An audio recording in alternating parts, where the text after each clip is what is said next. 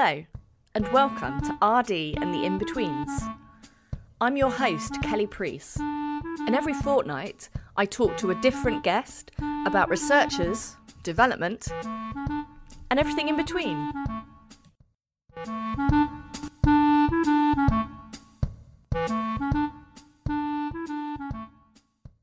My name is Larissa. My pronouns are she, her.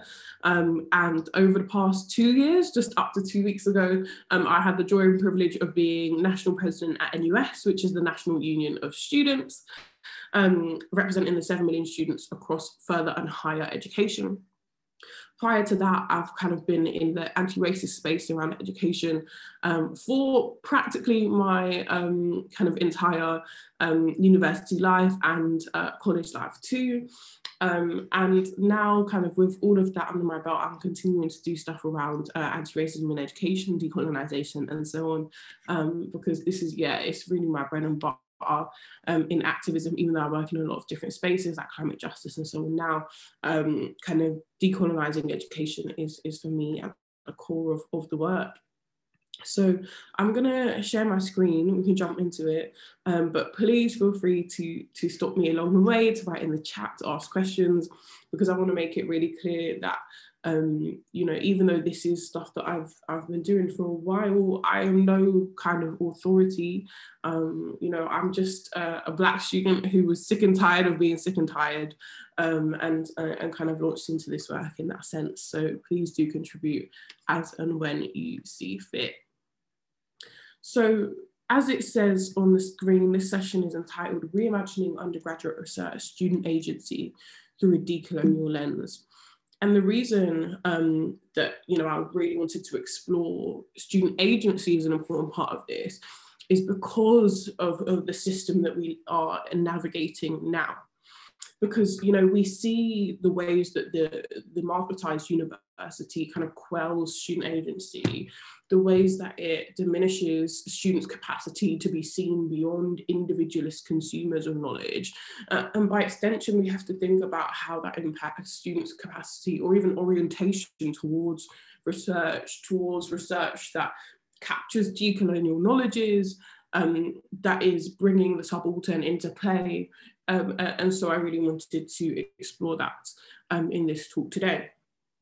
So, you know, I think um, ahead of, of really getting into the meat of it, I also want to say that if I'm making sweeping statements about um, kind of the, the system as it is, this really isn't to invisibilize the, the incredible efforts that are happening on the ground um, by individuals who are seeking to undo coloniality in education, but it's to recognize that they are often jumping through endless bureaucratic hoops in order to make this possible. And so even if they do make it, and, and even if they do uh, kind of disrupt uh, the, the academy in those ways. It's in spite of our institutions, not because of them.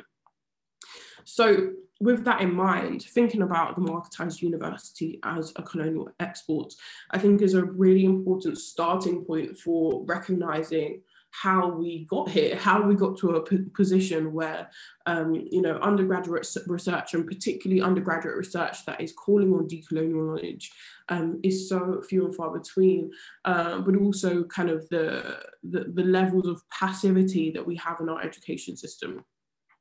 Um, so I started this to, to kind of uh, emphasize uh, through the title, through from the from the off that reimagining undergraduate research and student agency through a decolonial lens is not about harking back to the kind of good old days that we often hear about in the education system and in higher education in particular.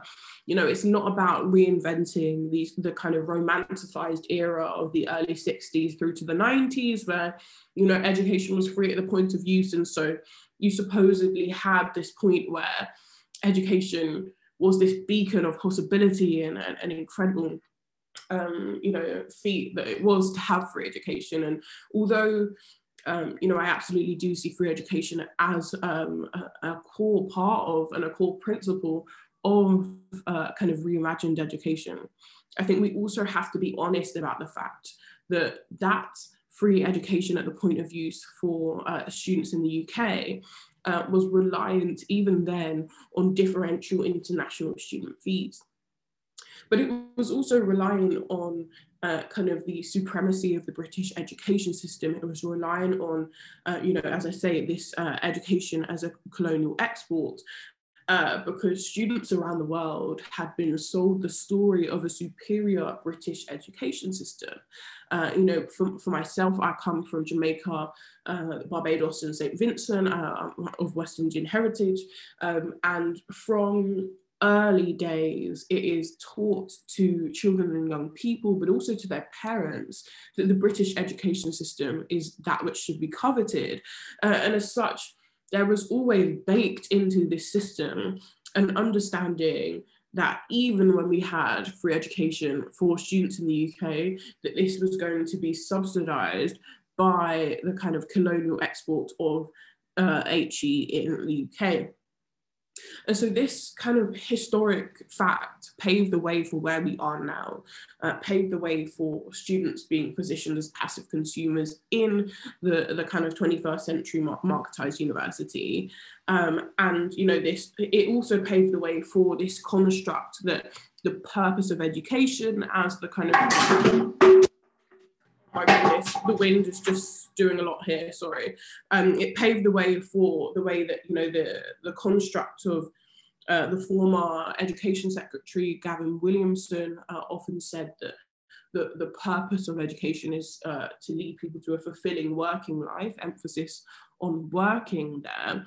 Um, it, it removed us from this idea that education is a tool of liberation. It removed us from the idea that education um, can be this, uh, you know, opportunity to fulfill purpose, to fulfill, uh, you know, joy even. All of this was extracted such that uh, education from this point, we're talking about, you know, decades and decades before the imposition of home student fees, um, you know, we were always on the journey to um, ensuring that you know market, the marketized university, be that for international students or for all of us, uh, could be a colonial export.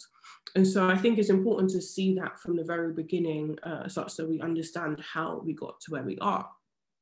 And then uh, that begs the question, how does this impact the status of undergraduate students? How does that inform undergrad teaching, learning and research? Because you know we we've seen kind of the the recent criticisms over the past decade or so around the kind of false neutrality of knowledge that we receive uh, around kind of the, the role of, of decolonization or prior to those campaigns we often heard of the why is my curriculum white campaigns um, which were you know encouraging us uh, to be critical and so on of the knowledge that we receive but what we rarely see um, is students positioned as actors in informing you know these uh, this status quo or reshaping or transforming this status quo rather. It's about okay receiving the knowledge that you know that, that there's an issue here. Not being the people um, that are given the agency to do something about it um, and, and again, I think it's important to look backwards about how we got here, why this is the case. Um, and, and fundamentally, this is as true throughout our education system as it is in higher education. If you look at schools uh, and colleges, this rings true. Um, and you know, I was speaking to uh, kind of anti-racist educator Jeffrey Boakye recently, um, and he described it by saying that activism is not on the curriculum, meaning that politically kids are being reared to stay still. And so, what is it about the kind of transience of the student population, uh, kind of juxtaposed with uh, this stagnance uh, that is being taught to us, um, this kind of disempowering, dampening of our impulses to make change? And what is it about that that kind of informs the way that undergraduates in particular um, are approaching their own teaching, learning and research? Because I think when you see the kind of rupturous reaction to the likes of Pim- students at Pimlico Academy uh, resisting Islamophobic and anti-black policies, uh, when you see kind of rupturous reaction to uh, the climate strikes that students are leading in schools, it's this kind of inclination to inaction uh, and then the kind of shock horror um, approach to to student agency being exercised those teach a lesson too, right? They teach students, they teach young people um, that for you to act against your education system, for you to speak up against your education system is unexpected uh, and will face backlash. And again, if we go further back, you know, this in the same way that we know that this schooling model um, was built on the kind of Victorian model of, of, um, education, which was essentially trying to export um, you know, factory workers, we also know that the university system was built in the image of the Sorbonne system, the master's model of education, which was predicated on the idea that those who hold power know best what should be taught and how it should be taught. So where does agency sit within that? Because day in, day out, that passivity has been communicated to us structurally through schools, through colleges, through higher education, and so on. So this ultimately kind of yields the systemic erasure of Black knowledge and forms of knowledge production, I would argue, and particularly so at undergraduate level where there is far less capacity to shape your own journey. Um, and where, you know, when I when I do these workshops with students, when I talk to students across the country, they're often talking about kind of trying to to make their education more pliable, trying to twist and shape and like you know, form blackness into play rather than it being possible to exist in tandem with the current education system. And so I wanted to speak slightly here about, okay, if we begin thinking about what does reimagination look like, if we, if we start to use that as a, as a um, jumping point from which we can uh, think anew, how do we reckon with this kind of hypervisibility and invisibility of Black students that often comes up in that sense? You know, invisibility in the sense of Black knowledges being um, disregarded and delegitimized by the academy, but hypervisibility in that whenever students do bring um, those kind of whether it's lived experiences or uh, kind of black knowledges and this isn't just black students, but bringing black knowledges and black studies into play, there is often a kind of uh, you know hyper visibility in the sense of a um, a magnifying glass on these students and on their work. Um, you know, which we often see in reports uh, regarding the Black attainment gap and so on, um, which of course is a, is a kind of symptom of this broader structural issue and and then you know to add to that hyper visibility it's not just about how it's perceived within the academy. We also see the kind of sensationalized reports of anti-racist efforts happening within our universities. I'm sure i don't need to tell those in the in, in this space about the kind of daily mail reports and so on about uh, kind of removal of the queen and, and we're talking about kind of colleges and, and universities that um, have taken very simple actions which are being blown out of proportion um, for sensationalist headlines. Um, I think in addition to talking about that reality for Black students and for Black knowledges, it's also important to see how this systemic erasure is kind of propped up by the fact that this is operating in tandem with the exploitation of Black people and people of colour within the academy too.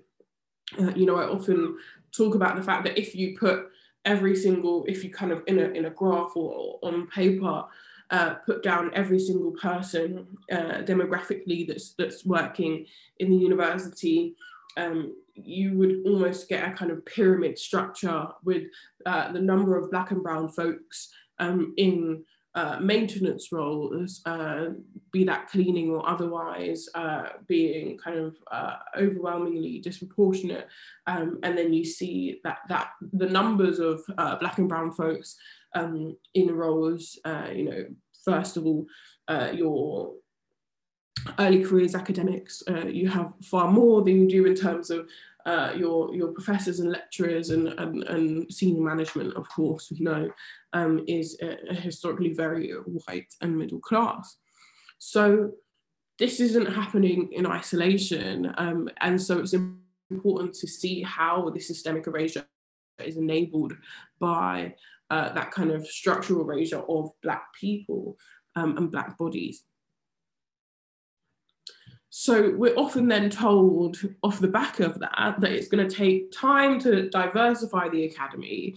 We're kind of expected to wait the number of generations that will take um, for Black folks to work their way up. You know, this um, myth of meritocracy and so on, feeding into this idea that, um, you know, in order to enable the research of Black knowledges, we have to wait for more Black folks to come up to be interested in it at school, yada, yada, yada.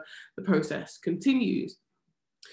But for me, this this begs the question: What if students were empowered to redefine the academy now, rather than continuing to absorb knowledges um, that have been kind of extracted from the canon?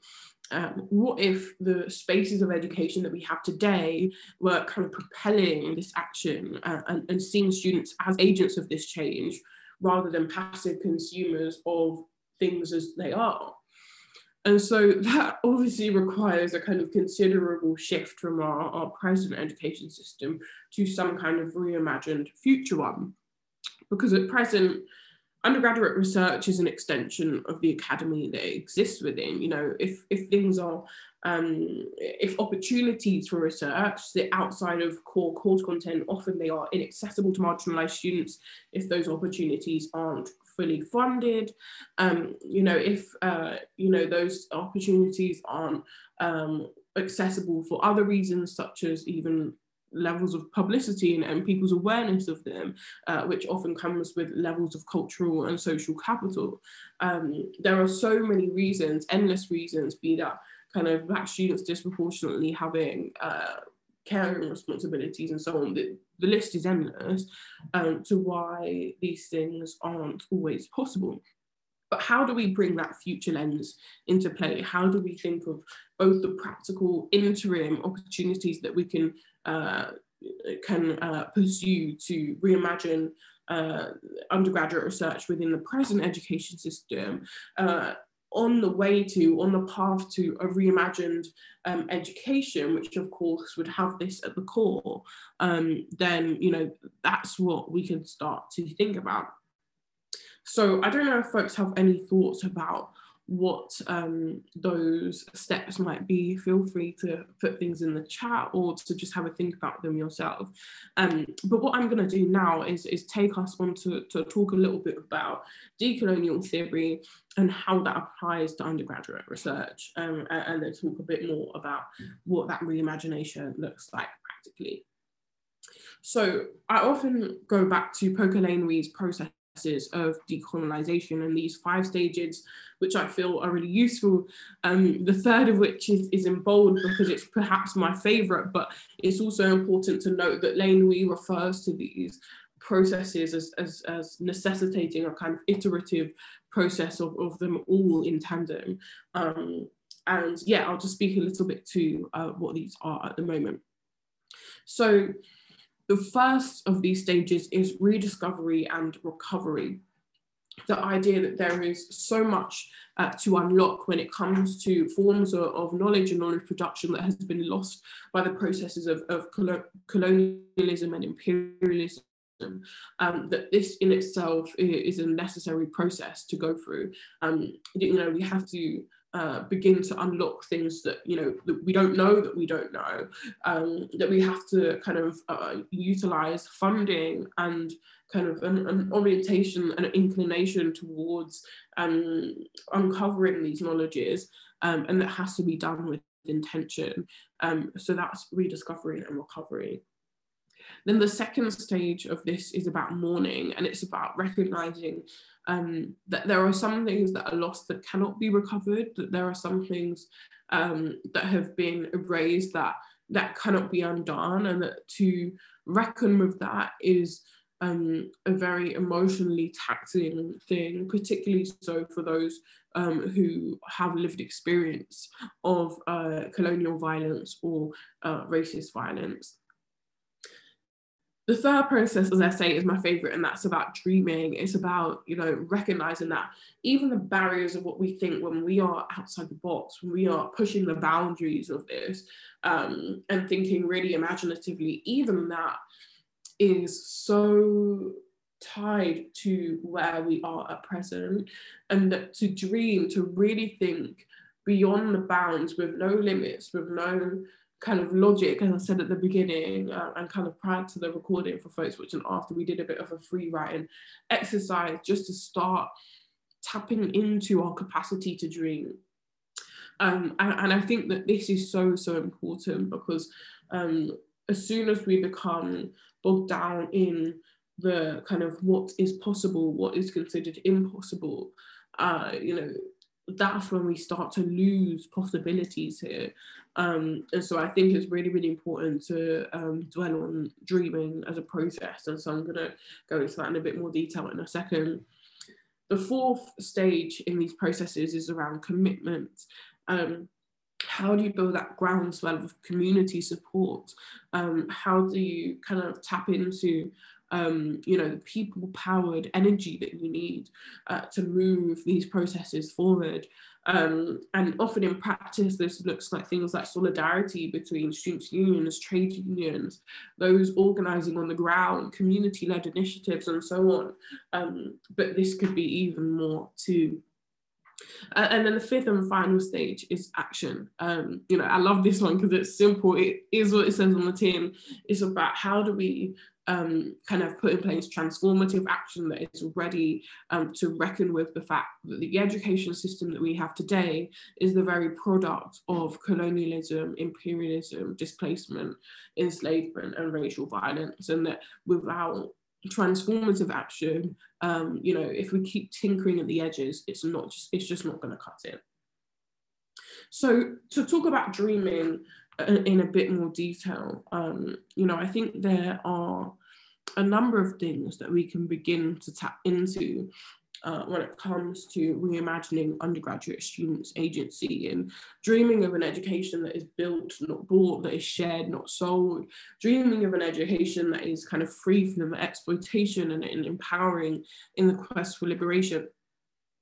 and the kind of starting point in this, and these literally these kind of ideas are just a starting point because, as I say, this dreaming process has to be collective.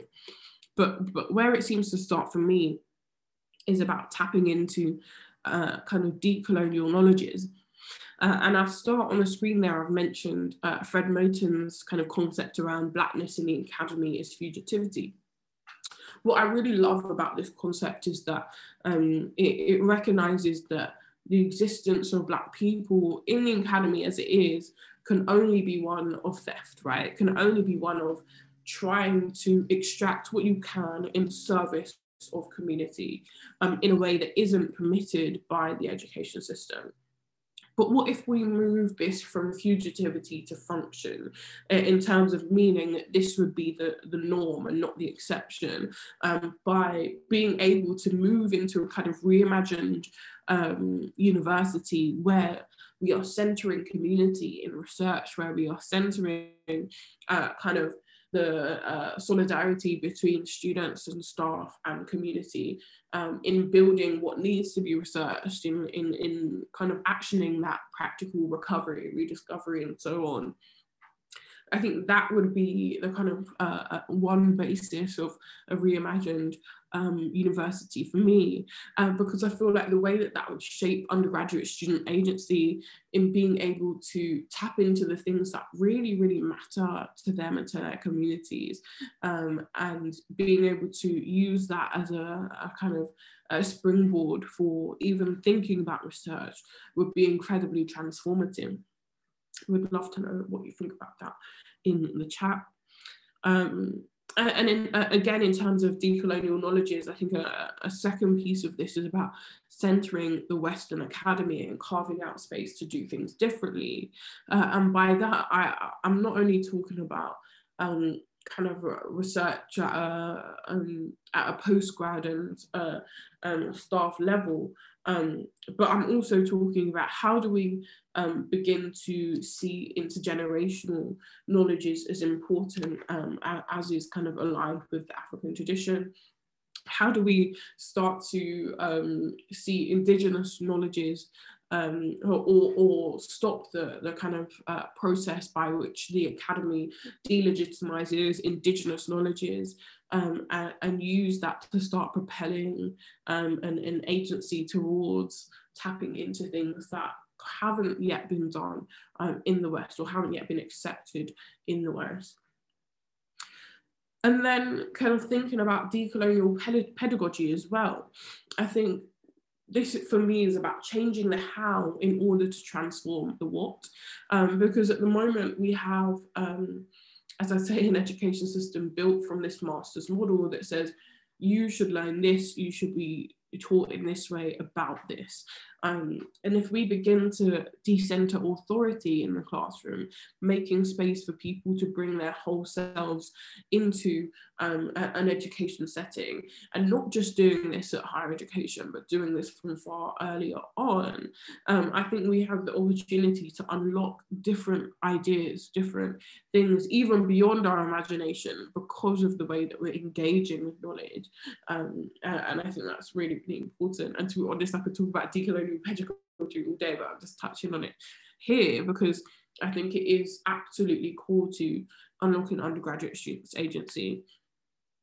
And then ultimately, um, you know, this is about building decolonial spaces for knowledge. And, and I say spaces rather than institutions because perhaps the reimagined university isn't an institution in the sense that we know today. Um, but really, if we are talking about democratizing education and not just um, for one set of students, but in a kind of universal sense, if we're talking about democratizing universities and, and um, kind of giving some, some forms of agency to students to set the agenda, to uh, talk about the knowledges that connect with and impact their communities and so on. And if we're talking about decolonizing um, institutions um, and, you know, thinking differently about knowledge, about pedagogy, about all of this, the kind of structural exploitation of, of Black folks, of, of um, uh, you know, the global south and so on this is how we begin to build anew. But it also yields towards the kind of abolition of the university as we know it, right? Because um, the the university, the institution that we know today, um, as I say, is the product of all of these forms of colonialism, imperialism, and so on. If we are to extract and take out and um, undo and dismantle all of these kind of real forms of how racism is sewn into the fabric of the academy. Ultimately, this is about the abolition of the university. And for me, the, the most important thing to note here is how do we connect students and their agency in this process? What would the abolition of the university mean for students? What would it mean for students in relation to staff and community? what would that democratized, democratized, decolonized education actually look like? And how could our spaces of education construct student agency as central rather than kind of the, the kind of marginal considerations of our education? So this really is about positing students as creators, positing students as architects, not as passive consumers, um, building spaces both within and beyond the academy to start answering these questions. Um, and this has been kind of some of the journey that um, under my time uh, as NUS president that we were on. Uh, we had uh, something called a student strike where uh, we had students walk out of their educational settings and come to this imaginative space where we were hosting sessions uh, and students themselves were hosting sessions um, about kind of this presence, not absence, about building life affirming institutions in the words uh, of Ruth Wilson Gilmore, with Ruth Wilson Gilmore Girls being one of my favorite uh, Instagram and Twitter accounts. Um, but I do think there is great capacity um, to think differently about what does it mean to be a student to reconstruct who is seen as a student because um, you know ultimately all of us are potential students in the communities um, that we're in.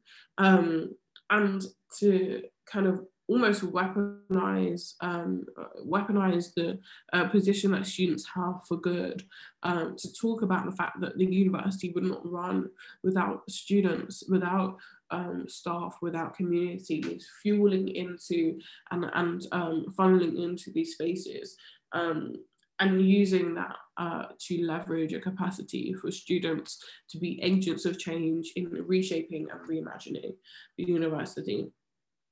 So I was hoping to pause at this point to see if there were any questions, contributions, thoughts, reflections um, on any of that so far. Um, but yeah, I mean, I hope that was helpful as a uh, kind of starting point for these discussions.